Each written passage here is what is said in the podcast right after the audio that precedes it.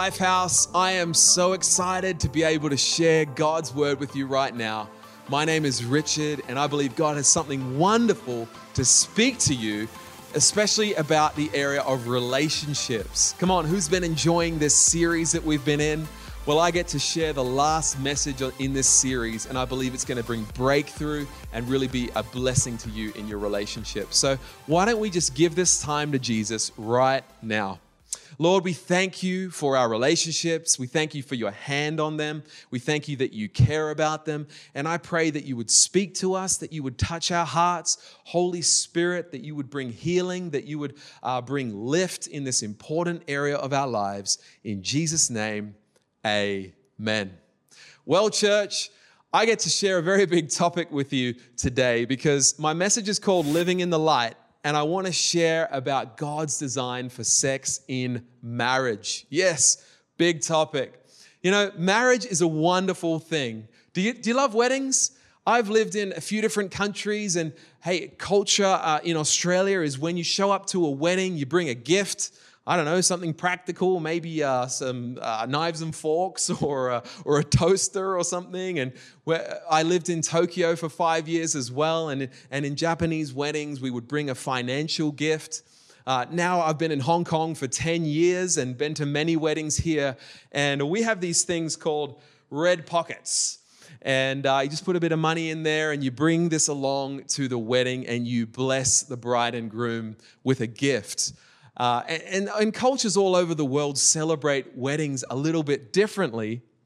But I want to tell you that, that God has a special wedding gift. Yes, yes, God's special gift is sex.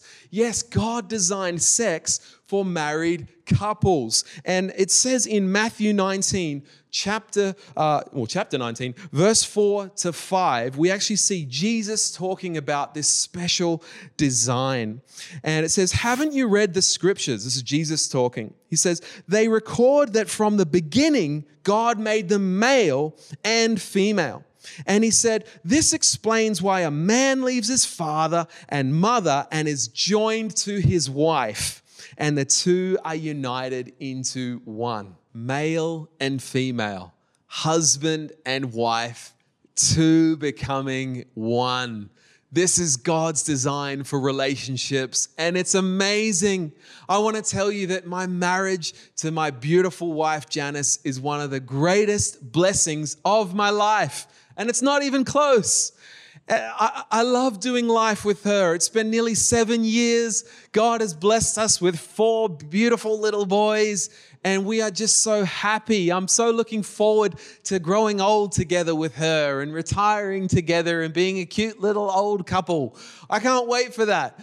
God has blessed us with each other. And if you don't, if you don't have a vision for marriage, if maybe you come from a family where, where it was a broken home or, or maybe marriage didn't look that good, come on, let's get our, our view of marriage from God's word. He's the one who invented it, He created it, it's by His design, and we've got to look to His word for our definition of marriage. And when we do, we're going to see that it's wonderful.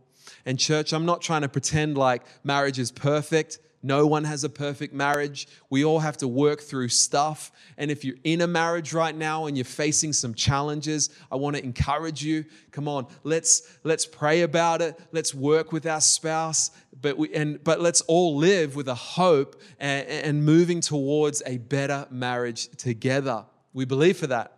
But it's interesting that God gave this gift of sex within the boundaries of a marriage and not outside of that.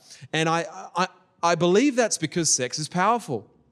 And I think about uh, fire. Fire is powerful too. Fire, uh, you can be used to uh, bring warmth and, and, and cooking, and bring, it can bring blessing, or it can also hurt. It can also uh, destroy. And if I can just light this little candle here, this little fire here in the boundaries of this candle is great. You know, it brings light, it brings heat. But when I start moving that towards my clothing, uh, it suddenly starts to get scary. And the Bible actually calls sex outside of the boundaries of marriage, it calls it sin, sexual sin. And Romans 6 talks about the wages of sin being death. In other words, it's going to hurt you. It will have an impact. And I know that the world and media and Hollywood and all this, this stuff has they have their own messages on sex and they tell you that it won't have any consequences and just do whatever feels good. But it's not true. God's word says, no, keep within the boundaries and you can win in your relationship. So I, I just think that should be encouraging. We should never see God's boundaries as limits. When, when we had kids, uh, we lived very high up, okay, in an apartment building in Hong Kong, all right? And my wife made us get uh, these bars put over the windows. And I mean, it made sense. We didn't want kids falling out the window. And I'm so glad we got these bars put in because every day, uh, at least one of my kids, or if not all of them, are up there you know, it's kind of standing on the edge and looking out over the window and, and looking at all the traffic going by. Oh, Tesla, ambulance, fire truck. You know, they're, they're boys, right? They love vehicles. And, uh, and, but I'm so glad that we put those boundaries in because they don't, they don't understand the consequence of what would happen if those boundaries weren't there. And yet, the boundaries actually keep them in a happy place. Keep them in a joyful home. They're not meant to limit them, it's meant to set them up for an amazing future. And we've got to see the boundaries of sex within a, mound, uh, within a marriage as, as God's design and something that, that, that we need to honor and, and get advice from His word in. Now, I also know that when we have, uh, when we use God's gift within a marriage, it brings warmth. And I want to encourage the parents out there. Sometimes when kids come along, uh, maybe we make some very practical decisions in order to better take care of the kids. And uh, maybe this fire kind of goes out. And I want to encourage you do whatever you can to make the changes to get the fire back in your marriage. Come on, get, the, get, get that passion going. Get, God has more for you in, in the marriage, and your kids are going to feel it. They're going to maybe maybe there, has been a, a, a lack of a, a, softness towards, towards each other or an affection towards each other. Well, come on, bring it back. And uh, I believe that your kids will end up being more blessed seeing the, the loving marriage of their uh, mother and father. So let's bring the fire back, all right, married couples? Now, sometimes though, the, the challenge is, is if, if we've used God's gift outside of his boundaries and we've been hurt by it, then we need to be healed from God. We need God to forgive us and we need his healing. And that's what he offers to you today, my friend. In fact, many times we're not only living uh, knowing that we did the wrong thing, we're not only living with that sin, but we're also living with the guilt and we're living under the shadow of the shame and the embarrassment, or maybe just feeling dirty or yucky. And, and God wants to change that. He wants to shine His light. Come on, God's got a big light and he shine he wants to shine it in your dark places and and to bring healing to bring newness and to restore you back as though nothing had ever happened. And the bible actually talks about this so clearly. In 1 john 1 verse 7 to 9 this is my favorite group of scriptures around this subject. It says if we are living in the light as god is in the light then we have fellowship with each other, and the blood of Jesus, his son, cleanses us from all sin. Yeah. If we claim we have no sin, we're only fooling ourselves and not living in the truth. But if we confess our sins to him, he is faithful and just to forgive us our sins, number one, and to cleanse us from all wickedness. The blood of Jesus cleanses us from all sin. Amen. Come on. This is good news, guys. Doesn't matter what you've done, it doesn't matter what mistakes you've made. The blood of Jesus is more powerful. What Jesus did on the cross over 2,000 years ago sets us free, sets us up for an amazing future. Come on, you are forgiven, you are cleansed, you are made new through the blood of Jesus. It's not about how good we are.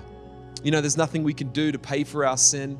There's nothing we can do to, to, to deserve God's forgiveness. He just gives it, it's free. And I want to encourage you with the grace of Jesus today.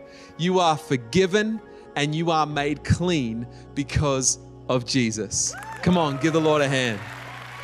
Come on, God is so good. And I want to encourage you, church, th- these two things. We've got to take these into our hearts because sometimes we're living like Jesus forgives me. Yeah, okay, I can understand Jesus forgives me. But then sometimes we're still living under this cloud of shame. We're living under this, this shadow of feeling bad about ourselves, guilt, embarrassment. And Jesus has wiped that clean. Come on, don't carry that around anymore. Let the light of Jesus shine on these areas in your heart. Come on, and instantly, today, your life could change. You know, my kids recently have been scared of the dark. I don't know where they get this from. We didn't teach them it, but at some point they just started all being scared of the dark and they wouldn't go into the hallway. And uh, they would always come and ask me, Dad, Daddy, can you turn on the light? And I'll turn on the light. And as soon as I turn on the light, they go from this to being you know, these imagine these three-year-olds so confident, you know, the, the light's on. And that's what happens when God shines his light on your heart and we let it in. It's like suddenly you get your confidence back. And I can I can do something great for God. Wow, God could use me. I want to encourage you, just come to Jesus. Come to Jesus. Let his grace, let his light into your heart, and you can have a new relational future.